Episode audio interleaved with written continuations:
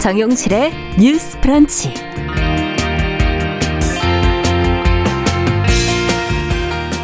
안녕하십니까 정용실입니다. 아, 지난해 출생아 수가 사상 처음으로 20만 명대로 떨어졌다고 합니다.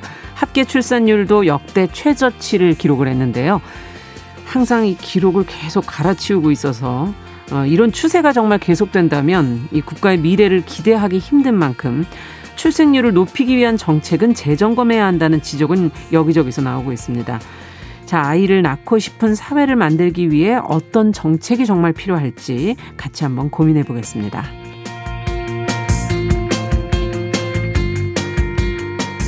네, 우리 정부와 협력했던 아프가니스탄인들을 태운 군 수송기가 우리나라로 오고 있습니다. 이들은 오늘 입국을 해서 진천으로 가게 된다고 하는데요. 아, 정부의 수송 작전 관련 소식 저희가 준비해 놓고 있습니다. 8월 26일 목요일 정용실의 뉴스 브런치 문을 엽니다.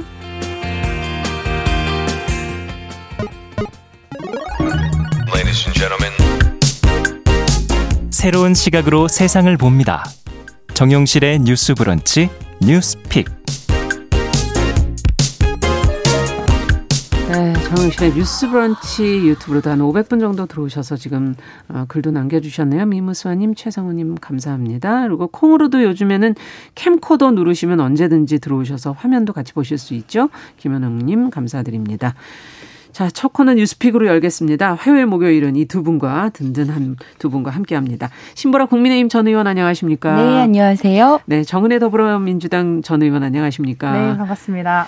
자, 앞서 말씀드린 얘기부터 좀 시작을 해보죠. 통계청에서 이제 2020년 출생 통계가 발표가 됐는데, 어, 항상 어김없이 출생아 수는 계속 지금 사상 어, 최대로, 최소로 줄고 있는 그런 상황이죠. 첫 20만 명대로 지금 접어들었다는 보도가 지금 여기저기 나오고 있는데, 통계 주요 내용, 좀 저희가 짚어볼 내용들을 한번 점검해 보겠습니다. 신보라 의원께서 좀 정리해 주시죠. 네.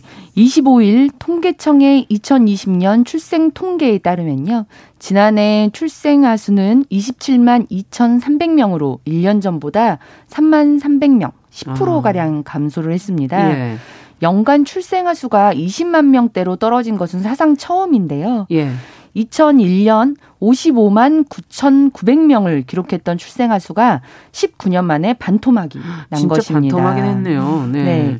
그리고 2017년에는 처음으로 30만 명대로 내려앉은 뒤에 음. 불과 3년 만인 지난해 20만 명대까지 또 추락을 하게 됐습니다. 네. 여성 한 명이 평생 낳을 것으로 예상되는 평균 출생아 수인 합계 출산율은 통계 작성 일의 최저치인 0.84명이었습니다. 예. 전년보다 0.08명 감소한 수치고요. 예. 한명 미만의 합계 출산율은 여성이 가임 기간 동안 아이를 한 명도 낳지 않는다는 의미로 음. OECD 38개 회원국 중 합계 출산율이 한 명 미만인 나라는 한국뿐입니다. 아, 그럼 꼴찌인데 예. 우리만 그렇군요. 유일하군요. 네, 맞습니다. 시도별로는 세종, 전남, 강원 순으로 합계 출산율이 높았고요. 네. 서울, 부산, 대전 순으로 낮았습니다. 어. 시 군구 단위로 보면 전남 영광이 2.46명으로 합계 출산율 최고를 기록했고요. 전국 시군구 중 합계 출산율이 2명을 넘어선 곳은 전남 영광이 유일합니다. 어. 평균 출산 연령도 점점 높아지고 있는 것도 저출산의 항목을 하고 있는데요. 예. 지난해 산모의 평균 출산 연령은 33.1세로 전년 대비 0.1세 상승했고 예. 산모 3명 중 1명은 35세 이상이었습니다. 음. 지난해 35세 이상 산모의 비중은 33.8%입니다. 네. 국회 예산정책처의 분석에 따르면요. 2006년부터 지난해까지 16년간 저출산 대응을 위해 중앙정부 차원에서만 투입된 예산이 198조 7천억 원에 달합니다. 200조 원에 달하네요. 예, 맞습니다. 네. 지난해에만 42조 9천억 원을 쏟아 부었는데요. 그럼으로, 그럼에도 불구하고 출산율이 반등할 기미를 보이기는커녕 음. 날개 없는 추락만 거듭하고 있는 실정인데 애정처는 정부 정책 중에는 저출산 대책의 목적과 부합하지 않는 사업들이 있다면서 음. 수혜자 입장에서 정책의 효과성을 고려할 필요가 있다고 음. 지적을 하기도 했습니다. 네. 지금 몇 가지 저희가 같이 생각을 해봐야 될 대목들이 있는데 지금 비용은 15년 정도에 200조 원 이상, 아니 뭐 200조 원 가까운 네. 정말 큰 액수를 들였는데 효과가 없었다. 수혜자 입장에서 과연 이 정책이 바른가? 앞서 목적에 또 부합하, 부합하지 않는 그런 사업들도 있다 그러니까 여러 가지 점검이 좀 네. 필요할 것 같고요. 어떤 내용들을 좀 중점에서 좀 봐야 될지 두 분과 함께 좀 들여다보겠습니다. 어, 정은혜 의원께서 좀 얘기해 주시죠. 네, 지금 굉장히 좀 심각한 상황이라고 볼 수 있는데요. 예. 어, 지금 출생률이라는 것 자체는 어, 사람이 살아가면서 정말 기본적으로 우리가 음. 삶을 누릴 수 있는 거 음. 그리고 우리가 행복하게 살 수 있는 그 방안 중에 하나라고 저는 생각을 합니다. 그리고 네. 지금의 출생률이 낮은 것은 어, 뭐, 우리가 집값 문제도 있고, 뭐, 고용 불안도 음. 있고, 그런 다양한 사회 경제적인 문제들도 있지만, 내 아이가 나보다 더 좋은 삶을 살 것인가? 라는 음. 것에 대한 의문이 있어서라고 생각을 합니다. 네. 과거에 우리 부모님들 50년대, 60년대 힘드셔도 아이를 낳았던 이유는 어, 그래도 나보다는 나는 고생해도 내 자녀는 음. 뭐 대학도 가고 나보다 더 좋은 음. 환경에서 좋은 집에서 살겠다. 그렇죠. 라는 희망이 있었고 네. 기대가 네. 있었기 때문이죠. 근데 예. 지금은 그 꿈을 꿀 수도 없고 음. 오히려 내 아이는 나보다 더 어려운 상황에서 살겠다는 게 뻔히 보이고 음. 우리 입장에서는 너무나 명확하기 때문에 아이를 낳지 않는 것이 아닌가라는 생각이 듭니다. 예. 그리고 이제 기본적으로 육아에 관련된 것인데요.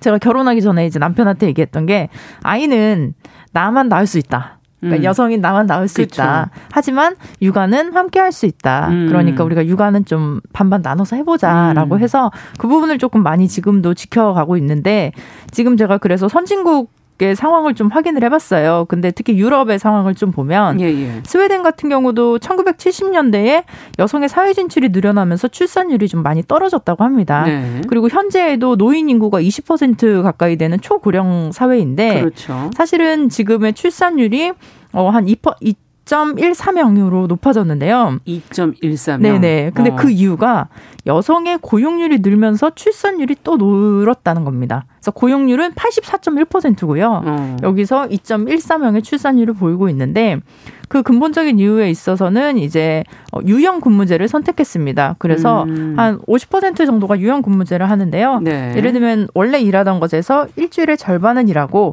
이것은 또 부부가 동일하게 받게 됩니다. 그래서 음. 어, 엄마와 아빠가 동일하게 절반의 근무를 하게 되고 이 근무는 또 급여를 받는 근무로 진행이 됩니다. 네. 특히 또 프랑스 같은 경우도 굉장히 좀 낮은 출생률을 보이고 있었는데 네. 지금 우리가 선진국들은 뭐 원래부터 뭐 아이를 많이 낳았나 이렇게 생각 생각을 하기도 하잖아요. 네. 근데 이 나라들도 여성의 사회 진출이 늘어나기 시작한 시기에는 출생률이 일시적으로 좀 내려갔었고요. 예. 그리고 나서 이제 정부의 정책 등을 통해서 이제 다시 늘어나게 된 계기가 있는데 네. 가장 중요한 건 사실 성평등 정책이죠. 그리고 이 나라들에서는 이제 특히 프랑스 같은 경우는 결혼을 하지 않은 커플 그런 새로운 가족 음. 형태를 음. 받아들이는 시민 연대 협약을 도야, 도입하기도 했습니다. 아, 다양한 가족 형태를 받아들였다. 네네. 그리고 예. 이제 가장 중요한 것이 고용 안정 정책이고 예. 그리고 어또 어, 파격적인 경제 지원 음. 그리고 특히 어, 프랑스 같은 경우는 전 국민의 절반 가량이 가족 수당을 받는다고 해요. 가족 수당을. 네, 그래서 매년 국내 총생량의 5%를 가족 수당에 투자를 한다고 합니다. 아. 근데 우리나라의 이제 그 저출생 정책과 관련해서 지금 200 200조라고 했죠? 예. 200조, 원에 가까운. 네. 굉장히 큰 돈인데 사실 지난해만 42조라고 하면 네. 제가 정말 극단적으로 생각해서 정말 아이 낳는 음. 사람들한테 1억씩 줘도 그렇죠? 음. 뭐 천만 원 1억씩만 줘도 오히려 그게 더 낫지 않을까 싶긴 한데 이 예산이 많은 부분이 사실 뭐 돌봄 예산도 있고요. 음. 교육 예산도 있고 그렇죠. 그리고뭐 기업에 이제 육아휴직을 한 경우에는 이렇게 보조금 지원. 자체로 네. 지원이 되고 사실은 저는 광고비도 굉장히 좀 많이 드는 걸로 알고 있습니다. 아. 그래서 홍보하고 캠페인하고 그 인식을 바꾸는데 많이 사용되긴 하는데 네. 사실 목적에 네. 부합하지 않는 사업이라는 건 어, 전혀 관계 없는 사업들도 이 안에 있지 않을까 하는 그런 의구심도 좀 드는데요. 네, 그래서 네. 그 부분들은 조금 더 집중적으로 좀 확인을 해봐야 할 것 같긴 한데. 있는데요. 예. 어, 일단은 우리가 뭐 저출생 정책이다라고 하지만 이게 포괄적으로 말해서 그런 거지 약간 음. 좀그 사업이 관계 없는 것들도 좀 있는 걸로 제가 좀 알고 네. 있습니다. 그래서 이 부분에 있어서 어 국가의 지원이라든지 음. 특히 가족 수당 그리고 정책적인 어, 좀 보조가 필요할 것 같고요. 예. 그리고 가장 중요한 게 저는 어, 고용률인 것 같습니다. 사실은 뭐 엄마가 집에서 아이를 키우면 어, 과거의 전통적이었던 예. 모습이긴 한데 이제는 저는 뭐 가계 소득 수준이나 가계의 그런 형편을 고려한 것과 더불어 여성이 자기 개발을 음. 하고 사회에 진출하고 이렇게 나와서 제가 사실 정치를 하다 보니까 어, 제 주변에 계신 분들이 이제 선거에서 낙선하시면 남성분들도 음. 이렇게 좀 잠깐 쉬실 때가 많아요. 예. 그러면 집에서 아이를 보실 때들 많거든요. 음. 뭐 선거 낙선하시고 집에서 아이를 키우시는 남성분들이 나중에 다시 이제 뭐 당에 돌아오거나 일자리를 하시면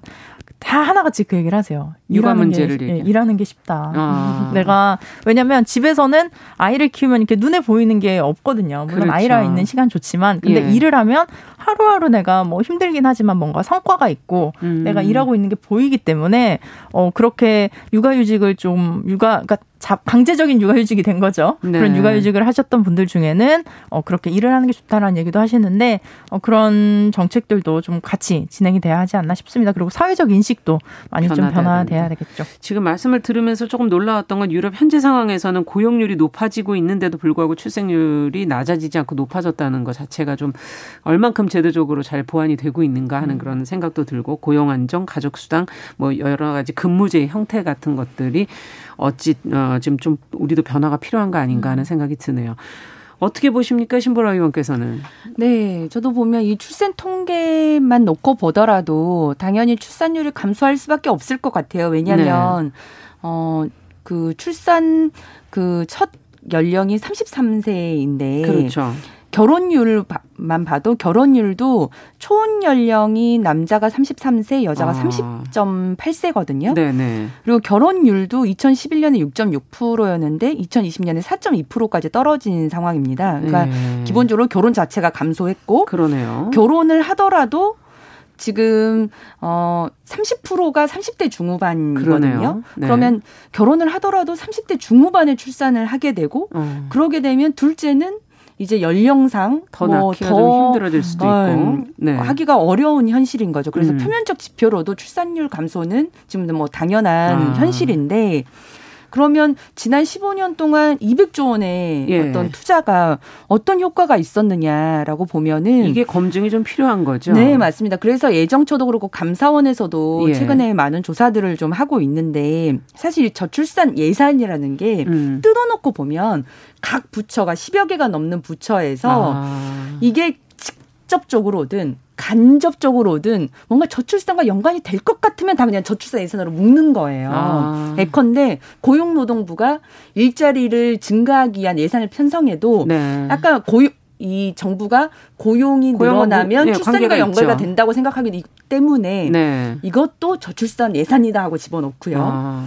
어, 여성가족부가 돌봄 예산하는 것도 양육 출산과 연계돼 있으니까 음, 그렇죠. 저출산 예산으로 들어가는 거고요. 예. 국토교통부가 신혼부부 이제 뭐 특공, 특공 이라든지 이것도 아. 저출산 예산으로 들어가는 거죠. 예. 어, 물론 상당히 일부는 광범위하군요. 맞습니다. 물론 부처가 일, 예. 책임지는 부처는 그러면 어떻게 되는 어, 건가요? 뭐, 그 실은 우리나라에서 음. 이게 책임지는 부서라고 하긴 좀 그렇지만 저출산 고령사회위원회라는 조직이 위원회. 있습니다. 네. 그 저출산 고령사회위원회가 이 부처에서 올라오는 그 저출산 예산들을 다 포괄을 해서요 아. 심의를 하는 기구고요. 예. 위원장은 대통령 문재인 대통령께서 하고 네. 계십니다. 네. 그런데 이제 부처마다 뭐 다, 당연히 정부에서는 저출산 문제가 심각하니 저출산과 그렇죠. 관련한 예산들을 다 올리십시오. 네. 이렇게 하면 음. 다 직간접적으로 연관된 모든 예산들을 올리는 거고요. 음. 그걸 합계해서 내는 그런 합계된 200조. 예산이다 보니 네. 그게 정말 그 예산이 정말 직접적으로 수혜자가 혜택을 입고 예. 어떤 출산에 대한 문제를 좀 극복할 수 있는데 도움이 되는 것이냐 음. 아니면 그게 일자리나 뭐 주거 이런 간접적으로도 그렇죠. 도움이 되는 모든 예산을 묶은 것이냐 이러기 때문에 계속 실효성 논란이 벌어지는 음. 것 아니냐라고 음. 보여지고요. 저는 저출산 원인에 대해서는 어, 뭐, 여러 문제들이 있다고 보지만, 네. 주변만 봐도 잘 알 수 있을 것 같아요. 음. 그러니까, 지금보다 더 나아질 수 있을 것 같지 않다는 어떤 좌절감 음. 그리고 실은 나조차 지금 챙기기가 어려운데 내뭐 아이까지 예. 어떻게 내가 감당하며 살아갈 수 있을까 음. 뭐 이런 부분 그래서 제 주변에만 봐도 서른여섯 살에 이제 결혼한 부부가 있는데 네. 한 명이 안정적 직장이 아니다 보니까 그냥 임신을 계속 미루는 음. 부부도 있고요. 주변에 또 남성 1인 가구 분들이 많으신데 네. 이렇게 어 1인 가구에 대한 공공 임대주택 정책은 좀 많이 좋아진 편이지만 한 10평대 정도에 불과해요. 그러니까 결혼을 하려고 이제 마음 먹으면 사실상 이 주택 문제, 주거 문제 음. 이런 것들 때문에 살림 꾸려갈 형편이 사실상 되게 힘들다라고 아. 하면서 좀 포기하는 곳도 있고요. 아까 지역도 무관하진 않은 것 같습니다. 도시 특히 경쟁이 네, 심한 맞습니다. 도시 특히 출산율이 떨어진다고 네. 아까 지적해 주셨고 어 전남, 강원, 세종 이렇게가 네. 조금 출산율이 높은 맞습니다. 출생률이 높은 편이라고 네. 그러셨었죠. 예. 그리고 그래서 저, 저출산을 연구하는 많은 부분들이 많은 분들이 음. 세종시가 특 특히나 이제 출산율이 높은 부분에 많이 이제 어 초점을 맞추고 있는데 그렇죠 젊은 부부가 많고, 많고. 어 일가정 양립이 가능한 음. 나름대로 네. 공무원 사회가 밀집되어 예. 있는 것 때문에 음. 출산율을 도 높아지는 그런 음. 부분이 있지 않느냐 이렇게 보고 보고 있고요. 네. 저는 패러다임 전환도 굉장히 정책적 패러다임 전환도 굉장히 중요하다고 생각하는데요. 독일은 뭐 선진국 얘기도 들었지만 예. 그 양성평등한 가족 정책이란 예. 포션을 가지고 인구 정책의 일환으로 출산율을 제고하는 게 아니라 예. 개인의 선호행 선호에 기반한 정책. 어. 그래서 어 아예 지표적으로도요. 네. 출산율을 공표하는 게 아니라 희망 출생아 수를 공표를 합니다. 어. 어 그래서 얼마나 이제 그 가족이 혹은 개인이 그 출산과 출생을 원하는지 음. 아예 음, 그걸 기반으로 그 정책을 수립한다는 아. 것이죠. 그래서 어 지금 어 우리 정부도 어, 그 국가 주도로 출산을 장려하는 방식에서 예. 개인의 삶, 가족의 삶을 중시하는 방향으로 전환을 하겠다라고 하는 공표는 합니다. 예. 근데 그걸 우리가 지금 피부로 잘 느껴지지는 않죠. 그런 그렇죠. 패러다임의 전환이 예. 실제 그 적용하는 정책으로도 직접적으로 연결이 돼야 되는데 그렇군요. 지금의 우리 저출산 예산은 그런 것보다는 그럼 취업을 단순하게 늘리면은 음. 고용이 상승할 어그 출산이 상승할 거다 뭐 이런 기조 음. 아래서만 그렇게 부처 예산을 늘려가는 형태로만 좀 음. 이루어지지 않나. 조금 더 섬세한 접근이 필요하다. 네. 그리고 특히 개인과 가족의 삶을 중심으로 하는 접근이 네. 필요하다.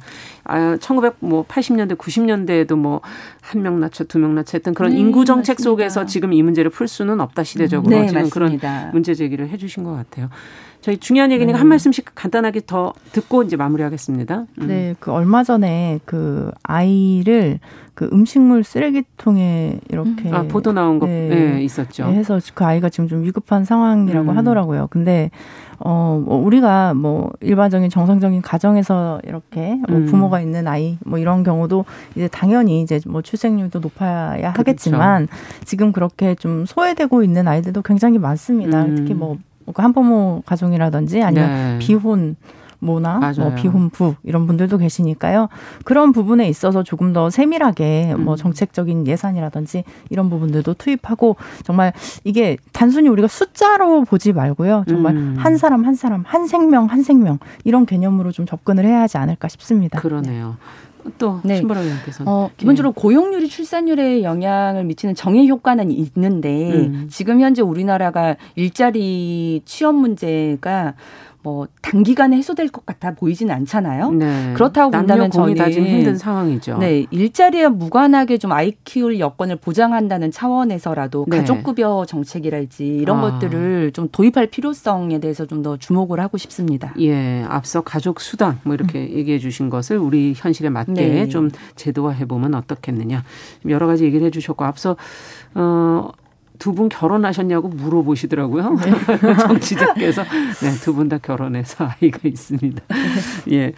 자, 어, 그래서 아마 좀더 어, 현실적이고 네. 어, 와닿는 그런 정책들이 더 눈에 보이시지 않았을까 하는 그런 네. 생각이 들었고요.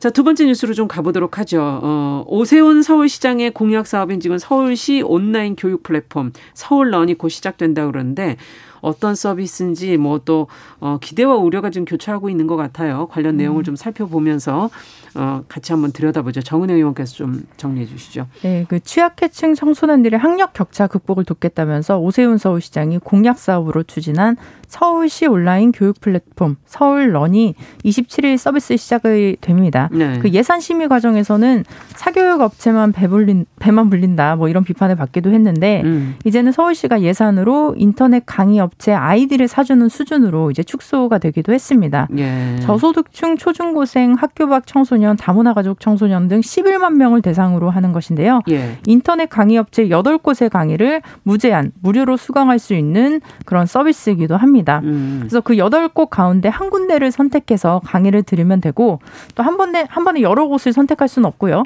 어, 그리고 뭐 회원 가입 때 주민등록번호만 입력하면 이용 대상자를 확인할 수 있습니다. 네. 어, 다만 학교 밖 청소년이나 다문화 가족 청소년은 최종 학력 증명서나 가족관계 증명서들을 좀 별도로 제출을 해야 해서 예. 사실은 이게 어떻게 보면 가난을 증명해야 하는 저는 음. 그런 좀 음. 서비스가 되진 않을까 약간 우려스러운 부분도 있긴 합니다. 네. 그래서 일단은 어, 또 예산이나 이런 부분에 있어서 조금 그런 갈등들이 서울시와 많이 있었는데 어, 예상하는 그 청소년은 전체 11만 명 가운데 한 10% 정도가 이용하지 않을까라고 좀 평가가 되기도 합니다. 그래서 네.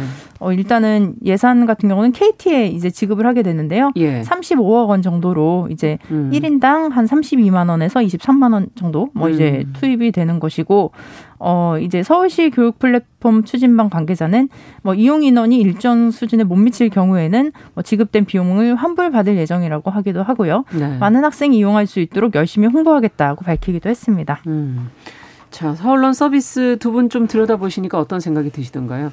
네, 저는 음. 어쨌든 오세훈 시장의 이번 교육복지 공약 사업의 필요성에 대해서 동의를 하고요. 예. 특히나 코로나19로 청소년의 학습 격차 문제가 가장 심각하게 대두됐고, 예. 그래서 오죽하면 이제 교육부도 코로나 확진자 수가 2천 명대임에도 음. 불구하고 전교생 등교를 결정을 하게 됐잖아요. 네. 코로나로 인한 어떤 감염의 위험보다는 학습 격차의 그런 위험과 우려가 더 심각한 수준이라는 판단에 따른 것이라고 예. 판단되는데요. 특히나 이제 코로나19로 비대면 교육은 굉장히 늘어났는데 음. 중산층 이상 자녀들은 비싼 학원에 다니거나 뭐 인공지능 그렇죠. 수업을 듣거나 뭐 그런 질 좋은 교육 플랫폼을 이용하는데 어 그 저소득층 자녀들은 실은 공교육의 비대면 수업을 음. 활용하는 정도에 그렇죠. 그치고 있고 실은 그 공교육 원격 수업도 콘텐츠나 예. 구비 자체가 잘 안 되어 있어서 예. 그게 계속 논란이 되어 왔었거든요. 맞습니다. 그것이 예. 이제 교육 격차를 계속 심화하고 있다. 예. 그래서 지금 이 부분에 대해서 이 서울론에 대해서 의회나 교육 단체들이 많은 반대를 했었는데 음. 이게 사교육을 조장한다라는 주장입니다. 핵심적인 예. 주장은. 근데 실은 이게 사교육, 사교육을 조장하는 행정이라는 것에 대해서 저는 이게 어, 너무 한가한 소리라는 생각이 드는데 고용노동부도 네. 내일 배움 카드라는 제도를 시행을 하고 있는데요. 예. 그것도 국가가 지원하는 돈으로 사교육 시장에 교육을 받는 겁니다. 네. 그러니까 어, 공적인 교육 영역에서 담보하지 못하는 부분이 있다면 민간이랑 해야 한다. 네, 그건 민간의 협력 우리가 그걸 그래서 민간 협력이라고도 할 텐데 네. 그런 양질의 콘텐츠가 있다면 특히나 지금 이제 비대면 교육에 음. 따른 학습 격차가 심각한 만큼 취약계층에 한해서만이라도 선택적으로 지원할 수 있는 플랫폼 네. 이건 저는 어 지금의 시기상 긴급성의 음. 상황상 필요한 사업이다라는 네. 판단이 듭니다. 네. 정은혜 의원께서는 또 어떻게 보십니까? 네. 저는 좀 다양한 생각이 이렇게 좀 만감이 교차를 하는데요. 예. 일단은 그 윤석열 그 이제 후보죠. 얼마 전에 그 부정식품을 발언을 했었어요. 그래가지고 예. 좀 가난한 사람들은 뭐 부정식품이라도 이렇게 뭐 싸게 이렇게 사 먹을 수 있어야 한다라는 사실 저는 이게 좀 그런 개념에 좀 확장된 게 아닌가라는 생각이 드는데요. 실제로 그 강남에 학생들의 인강 수강률이 어, 4% 정도밖에 되지 않습니다. 네. 그리고 고등학생 이죠. 근데 강남에 거주하고 있는 고등학생들은 2%도 안 됩니다. 네. 근데 이 학생들이 인강을 안 듣는 이유는 뭐 많이 예상하시겠지만 일단 뭐 학원 뭐 고액 학원이라든지 예. 과외라든지 사실은 인강을 들을 시간에 그런 수업을 듣게 하겠죠. 예. 그래서 조금 더 양질의 교육을 받을 수 있을 거라고 예상이 되는데 지금 일단 저는 첫 번째로 문제가 되는 것이 이게 어, 앞서 말씀드린 대로 가난을 증명해야 한다는 거죠. 그래서 음. 어떻게 보면 계급이 나눠질 수 있는 거죠. 교육의 계급, 과외를 받는 학생, 뭐, 음. 뭐 비싼 학원을 다니는 학생, 그리고 이제는 음. 교육런을 받는 학생, 이런 식으로 차, 제가 미묘하게 그 학생들 사이에서는 음. 그런 좀 차별이 존재하기도 하더라고요. 그래서 그런 부분을 어떻게 해결할 것인지. 네. 왜냐하면 지금 이미 국가에서 운영하는 그 EBS 방송이 있고요. 네. 교육학술정보원에서 이제 이 클래스가 있습니다. 그래서 예. 이 부분에 있어서 저도 확인을 해보니까 콘텐츠도 많고 굉장히 좀 훌륭한 선생님들이 그 강의를 좀 남겨놨는데 예. 이제 서울시가 이제 인강 수강권을 나눠줘야지 교육자가 줄어드는 것인가라는 좀 의문을 가지게 되고요.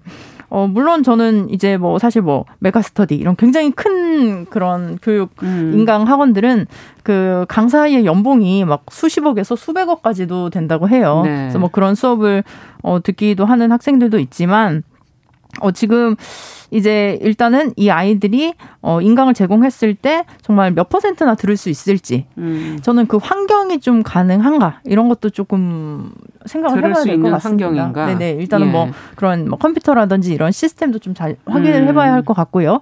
그리고 그 부모님들이 사실은 저소득층 아이들 같은 경우는 이제 막 맞벌이를 하시거나 아니면 네. 일을 해서 집을 비우시는 경우가 많은데 그 부모님의 케어가 충분히 가능한 것인가 음. 이런 것들도 좀 확인을 해봐야 할 것 같고 오히려 지금 좀 어, 반대하는 입장에서는 이 사업에 뛰어든 사교육 시장을 배불리는 것이 아닌가라는 음. 생각을 어, 그런 또 주장을 하기도 합니다. 근데 네. 저 같은 경우도 뭐 신보라 의원님 말씀에 좀 일정 부분 동의하는 건 있어요. 이제 예. 우리가 비대면 사회로 나가기 때문에 온라인 강의의 중요성도 굉장히 필요하고 음. 지금 이번에도 이 수업도 뭐 AI 나 빅데이터를 기반을 해서 이제 좀 어떻게 보면 약간 실험적으로 이렇게 음. 교육을 하는 프로그램이기 때문에 저소득층 아이들에게 어, 지원을 하는 것이 저 개인적인 입장으로는 이게 저 저소득층이라고 이렇게 특정 짓기보다는 음. 그렇게 뭐 공개를 할 수 있다면 좀 원하는 학생들 사실은 뭐 음. 뭐 소득에 상관없이 본인이 서울시에서 그렇게 주최하는 그런 강의들을 듣고 싶은 학생들을 대상으로 하는 것이 어떤가. 왜냐면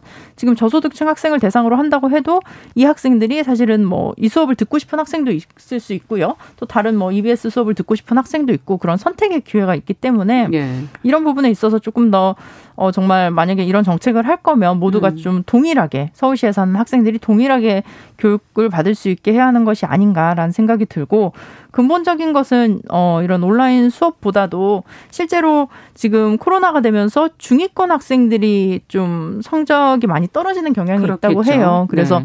선생님의 도움이 조금만 필요한 학생들. 음. 그래서 좀 뭐 대면이 좀 힘들긴 하겠지만 네. 사실 저는 저소득층 학생들 같은 경우는 그 교사들이 좀 방문을 해서라도 알겠습니다. 아니면 뭐 대학생들이랑 연계해서 네. 뭐 이렇게 과외라든지 이런 부분도 조금 어 하는 것도 어떨까라는 네, 생각을 해봅니다. 학습 격차는 인정 교육 환경을 조금 더 만져주는데 더 노력을 했으면 좋겠다 이런 지적을 해주셨습니다. 어, 얘기 듣다 보니 할 얘기가 너무 많네요. 오늘은 여기까지 듣도록 하죠. 뉴스픽 정은혜 신보라 전 의원과 함께 이야기 나눠봤습니다. 감사합니다. 네, 감사합니다. 감사합니다. 네, 정용실의 뉴스 브런치 듣고 계신 지금 시각 10시 33분 향해 가고 있고요. 라디오 정보센터 뉴스 듣고 오죠. 한국은행 금융통화위원회가 오늘 기준금리를 0.25%포인트 상승했습니다.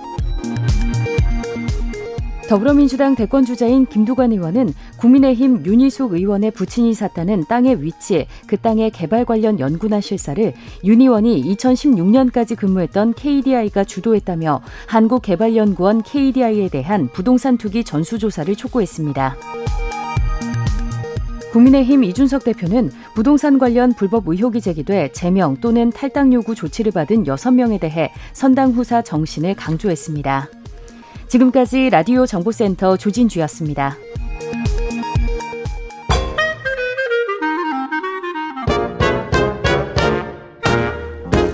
모두가 행복한 미래 정용실의 뉴스 브런치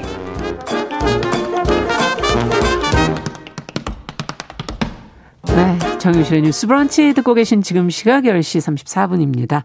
자, 꼭 필요한 뉴스를 귀에 쏙 들어오게 전해드리는 시간이죠. 뉴스 속 KBS 보도본부 이호영 기자 자리해 주셨습니다. 어서 오십시오. 안녕하세요. 자, 안 그래도 저희가 지금 아프가니스탄 내용을 계속 지금 보도를 해드리고 있는데 어, 탈출 행렬이 지금 계속되고 있고 이곳을 떠난 아프간인들이 어, 우리와 협력해서 일했던 분들 지금 한국에 온다는 소식이 좀 있지 않습니까? 네, 맞습니다. 도착을 했습니까? 어떻게 됐습니까? 아직 도착하진 음. 않았고요.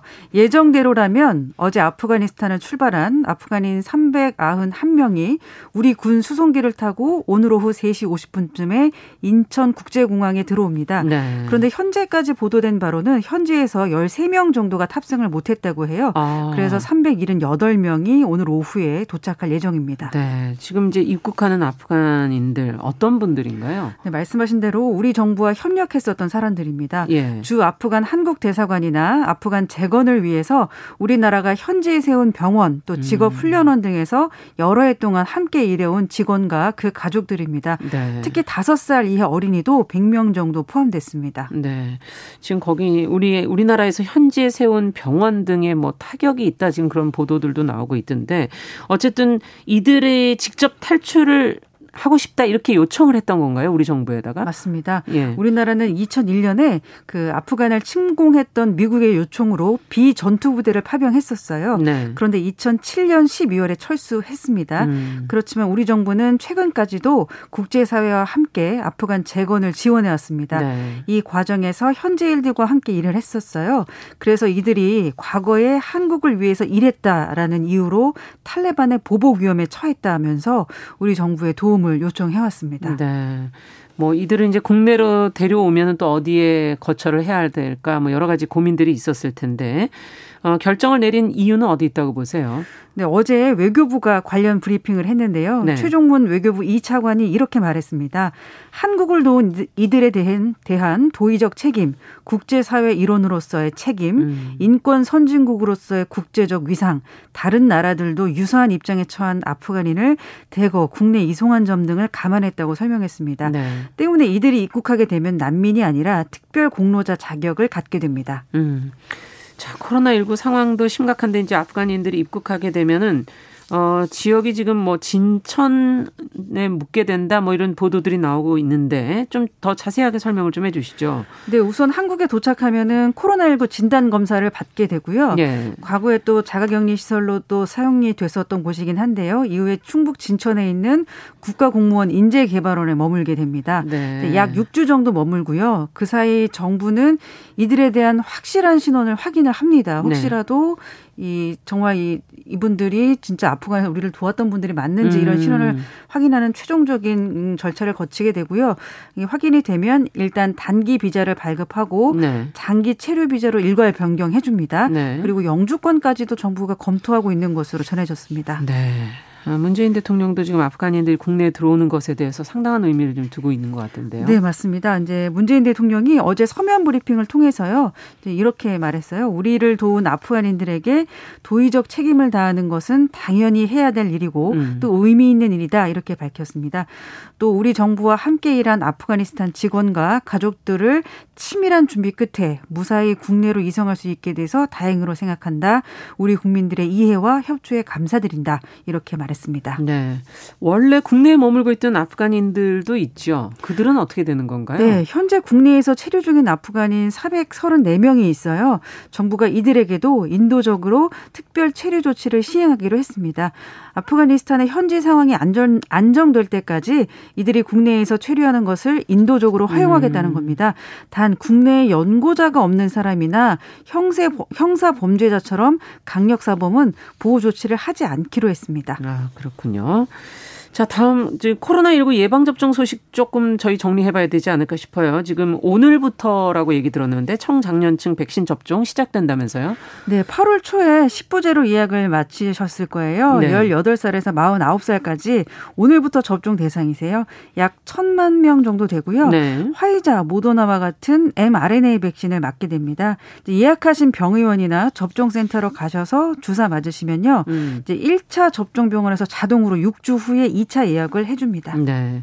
접종이 이제 시작되면 아무래도 이제 이 연령층도 인구가 많기 때문에 예방 접종 속도가 좀 붙지 않을까 이런 생각이 되네요. 네, 그럴 것 같아요. 1차 접종을 마친 그 현재까지 비율이 52%에 달합니다. 이제 국민의 절반 이상은 한 번씩은 백신을 접종한 거예요. 예. 또 2차 접종까지 완료한 사람이 25% 정도인데요. 음. 정부는 추석 연휴 전에 최대한 많은 사람들이 접종을 받도록 하겠다 이런 방침을 갖고 있습니다. 네, 뭐 한 달 정도 좀 남아 있죠, 추석이. 네. 추석이 사실은 분기점이라고 할 수도 있을 것 같아요. 접종자도 좀 늘고 아무래도 이동량이 좀 늘지 않을까 하는 생각도 들고 4차 유행이 여기서 고비를 맞지 않을까 하는 생각도 들고요. 네, 정부가 가장 걱정하고 있는 게 추석 때 이동량이 늘면서 4차 유행이 증폭하지 않을까 하는 부분입니다. 네. 그렇기 때문에 추석 전에 1차 접종이라도 최대한 많이 해놔야 하고요. 추석 방역 대책을 철저히 해서 확산세를 더 늘리지 않도록 하겠다는 겁니다. 네, 추석 방역 대책이 뭐 나온 게 있습니까? 네, 현재까지 나온 대책은요 한 가지인데요. 예. 추석 연휴에 열차 승차권을 예매할 때 창가 쪽 좌석 먼저 예매가 되도록 한다는 거예요. 그리고 나머지 잔여 좌석을 예매하게 할지 못하게 할지는 코로나19 확산을 더 지켜보고 정하겠다는 겁니다. 아, 그러니까 창가 쪽이 먼저 예매가 되고 상황을 보면서 판단하겠다. 네. 추석 방역 대책이 이제 아직은 조금 더 시간이 걸리지 않을까 하는 생각이 드는데 실효성은 어떻게 보세요? 우선은 이제 열차에서 창가 쪽에 자리를 먼저 예매하겠다는 네. 대책을 내놨는데 이게 승객들끼리 거리두기를 한다는 것 말고는 크게 이제 의미가 없는 거예요. 근데 음. 이제 정부가 진짜로 고민하고 있는 거는 과연 백신 접종 인센티브를 주느냐 마느냐인 것 같습니다. 아. 현재 거리두기 4단계 지역에서 오후 6시 이후에는 백신 접종 완료자 2명이 있으면 4명까지 사적 모임을 할 수 있거든요. 예. 이걸 어디까지 풀어주느냐 이거를 지금 정부가 고심하고 있는 것 같아요. 네. 추석 때 가족들 만나게 되면 이게 거리두기 단계 기준의 어떤 사적 모임의 인원이 넘어서지 않을까 지금 그런 생각도 들고 뭐 다른 지인들도 만날 수도 있고 이거 어떻게 되는 겁니까 이건? 어. 굉장히 어려운 문제예요. 지난 예. 3차 유행 말미에 정부가 백신 접종을 독려하기 위해서 백신 인, 센티브를 적극 시행했었는데 네. 이게 방역 완화 메시지로 들렸어요. 그래서 그렇죠. 확 4차 유행으로 이어진 경험이 있어요. 예. 때문에 먼저 코로나19 확진자 현황, 또 전체 유행의 규모, 백신 접종률 이런 것들을 충분히 고려해서 추석 방역 대책을 정부가 내놓을 것으로 보입니다. 네. 어떻게 될지 저희는 이제 그걸 보면서 이제 거기에 따라서 도 해야 될 것 같고요. 자, 인구가 주민등록상 2008년 이후 처음으로 감소한 것으로 나타났다는 보도 내용이 있습니다. 네, 정부가요. 2021 행정안전 통계 연보를 발간했습니다.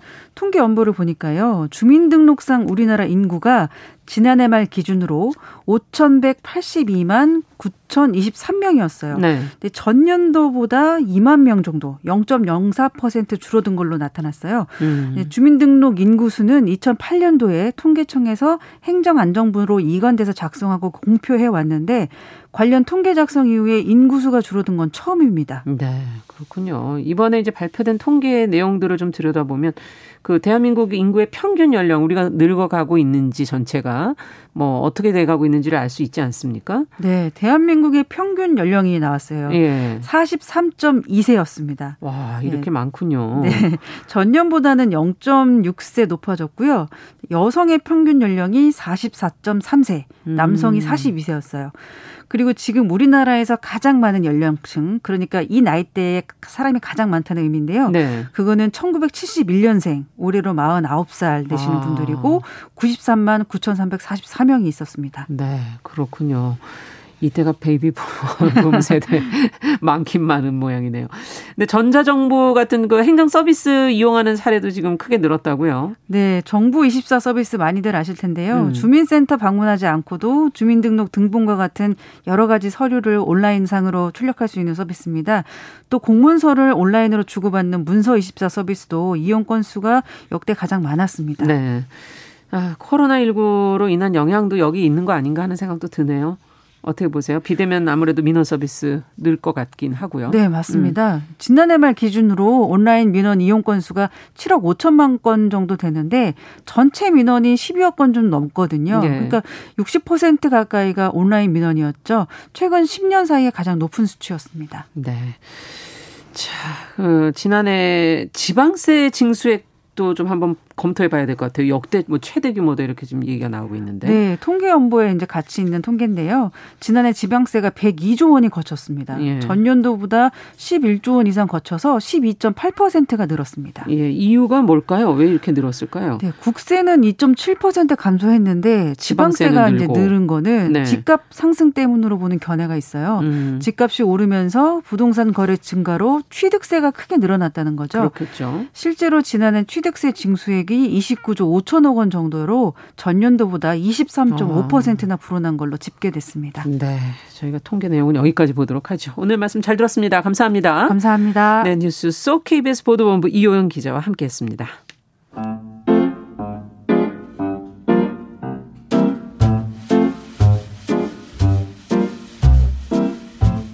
정용실의 뉴스 브런치는 여러분과 함께합니다. 샵 9730은 짧은 문자 50원, 긴 문자 100원으로 모바일 콩과 유튜브는 무료로 참여하실 수 있습니다.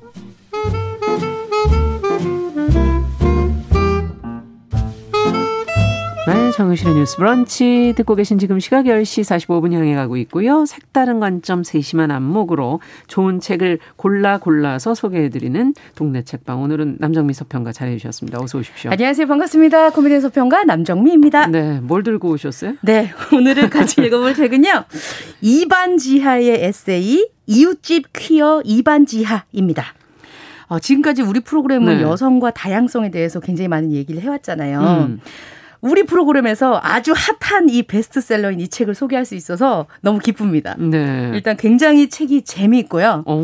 유니크하고 오. 그야말로 너무 잘 쓴 글의 집합체라서 이 와. 이웃집 퀴어 이반지야 이 책을 꼭 같이 읽어보고 싶었습니다. 네. 네. 근데 작가 감사합니다. 이름이 뭔지를 모르겠네요. 이웃집 퀴어 이반지하 이반지하가 이게 책 제목인가요 전체적으로? 아, 이반지하가 작가고요. 그렇군요. 이웃집 퀴어 이반지하가 책 제목입니다. 아 그렇군요. 그러면 이반지하 이름이 특이한데 누구예요? 아 최근에야 퀴어 문학이 이렇게 주목받고 음. 퀴어들의 인권이 가까스로 논해지는 한국 사회이지만 네. 이 이반지하라는 사람은 무려 2004년부터 무대를 해왔던 퀴어 퍼포먼스 아. 아티스트입니다. 이름과 무대 의상을 보면 영락없이 B급 인디 감성으로 똘똘 뭉친 인물 같지만 예. 사실 서울대 서양학과를 졸업한 현대 미술가이자 음. 국내외 영화제의 작품을 상영하기도 했고요. 네. 영화제 등에 초청받은 애니메이션 감독이기도 합니다. 어. 동시에 우리 가족 LGBT 나는 2반 그녀는 1반 뭐 이런 충격적인 가사로 퀴어들의 어. 전설이라고 손꼽히는 싱어송라이터 가수이기도 합니다. 가수. 다양한 재능을 가지고 있는 폴리메스 뭐 다재다능가라고 볼 수 있겠습니다. 야, 진짜 뭐 직업이 뭐 미술 하시는 분인데 감독도 하고 네. 가수 뭐 퍼포먼스 아티스트 아, 뭐 여러 가지를 다재다능하네 정말. 요즘으로 말하면 뭐 부캐가 엄청 많은 거예요. 네네. 네. 어, 맞습니다. 이 이반지하의 원래 이름은 김소윤 씨인데요. 네. 책에는 이렇게 표현이 되어 있어요. 태어났다는 이유로 강제로 부여받은 이름 김소윤. 네. 이 이름을 벗어나기 네. 위해서 너무 간절했고 노력했다라고 얘기를 합니다. 음. 이 이반지하라는 이름은요. 이반인 그의 성 정체성과 학부 졸업이 거부되면서 작업을 위해 얻게 된 첫 작업실 그러니까 삶을 지탱하던 공간이 반지하였다고 해요. 합쳤어요. 그러면 네네. 그래서 어 그 젠더 문제랑 주거 문제가 평생 그를 끈질기게 쫓아다니는 음. 숙명이었거든요. 그래서 이반 반지하 합쳐서 음. 이반지하라고 아. 닉네임을 지었습니다. 네. 그 전에 여러 활동 등을 하면서 많은 닉네임들을 지었는데 네. 이반지하 역시 뭐 한 번에 끝낼 줄 알고 힘 안 들이고 지었는데 음. 최후의 각인이 됐죠. 지금 우리까지가 알게 그러네요. 됐으니까요. 어, 그 전에 작업이나 이런 것처럼 어. 이반지하의 이름을 직업, 뭐, 부캐들과 연관 짓기에는 조금 어. 조심스럽습니다. 그렇군요. 왜냐하면 이 이웃집 퀴어 이반지하 자체가 그냥 이반지하 삶이다라고 아. 얘기를 하고 있거든요. 네. 지금 그 자체가 삶이다. 이거는 그럼 어떻게 받아들여야 되는 건가요, 어, 우리가? 이반지하는 네. 여성으로서, 음. 예술가로서, 그리고 퀴어로서 또한 이 시대를 사는 청년으로서 음. 어찌 보면 이 세상에서 약자라고 분류되는 부분들을 동시에 교집합된 상태로 살고 있거든요. 음. 많은 사람들을 만났고 많은 부조리들을 경험했고 네. 또 가정 폭력의 아픔도 책에 나옵니다. 아. 네, 쉼터도 가게 되고 몇 번씩이나 극한의 상황까지 시도를 하게 되는데요. 네. 이러한 많은 경험을 한 이반지아의 사유가 작품과 퍼포먼스 그리고 이 책에 담겨 있고 그 과정을 어, 그 과정을 통해서 팬들과 만났기 때문에 네. 이반지하를 하나의 뭐라 이름이다 뭐 이렇게 북해다라고 규정 지을 수는 없습니다. 그러니까 음. 정말 말 그대로 삶 자체가 이반지하가 된 것이죠. 예. 자, 그럼 책 내용으로 좀 들어가 보도록 하죠. 네. 작가를 네. 저희가 좀 살펴봤고 이웃집 퀴어 이반지아 어떤 내용인가요? 네, 말 그대로 이웃집에 살고 있는 퀴어인 이반지아의 인생이 담겨 있습니다. 음. 이 책은 작가 이반지아의 글과 그림 작품 그리고 월간 이반지아에서 쏟아낸 무수한 어록들이 담긴 첫 번째 아, 책인데요. 월간 이반지아라는 게 또 있군요. 네 네네 네, 네, 네, 그렇습니다. 네. 이반지아가 왜 이반지아가 되어야만 했는지 음. 퀴어로 예술가로 유머리스트로 굉장히 재밌거든요. 그렇군요. 그리고 폭력과 차별의 생존자로서 어떻게 살아서 버텨냈는지를 음. 웃음을 깨물고 눈물을 잉크 삼아 쓰고 그린 책이다. 그 표현이 너무 웃기네요. 네, 말하고 있습니다. 네. 이 책 제목에요. 음. 이웃집이라는 단어를 곰곰이 생각을 해봤어요. 음. 이웃집. 이웃집. 네. 음. 이웃 집이라는 단어가 주는 느낌 용실 씨 어떠세요? 네, 그냥 뭐 좀 저랑 비슷한 분들이 어, 그쵸, 그쵸. 사시잖아요. 보편적이고 네. 평범하고 좀 가까이 느껴지기도 하고 때로는 멀게도 느껴지기도 어, 맞아요, 하고. 맞아요. 네. 그게 그대로 담겨 있다고 아, 보입니다. 어. 보편적이고 평범하고 우리 음. 주변에 늘 있으나 또 한편으로는 톨스토이 안나 까레리나 명, 음. 명문장처럼 행복한 가정은 모두 비슷한 이유로 행복하지만 불행한 가정은 저마다의 이유로 아, 불행하다. 네. 이런 것처럼 이웃집, 이웃이라는 단어가 주는 어두운 의미로는 단절. 그렇죠. 혹은 요, 요새는 익명성, 어. 무관심 이런 것들도 같이 내포하고 있는 양가적인 단어라고 생각이 들거든요. 맞아요. 책 속에는 정말 많은 이야기들이 나옵니다. 그런데 퀴어만 떼고 읽으면 굉장히 평범하고요. 그렇죠. 여성만 떼고 읽으면 너무나 보편적인 이 시대에 살고 있는 우리 이웃들이 동시에 겪고 있는 이야기들이 나오네요. 네.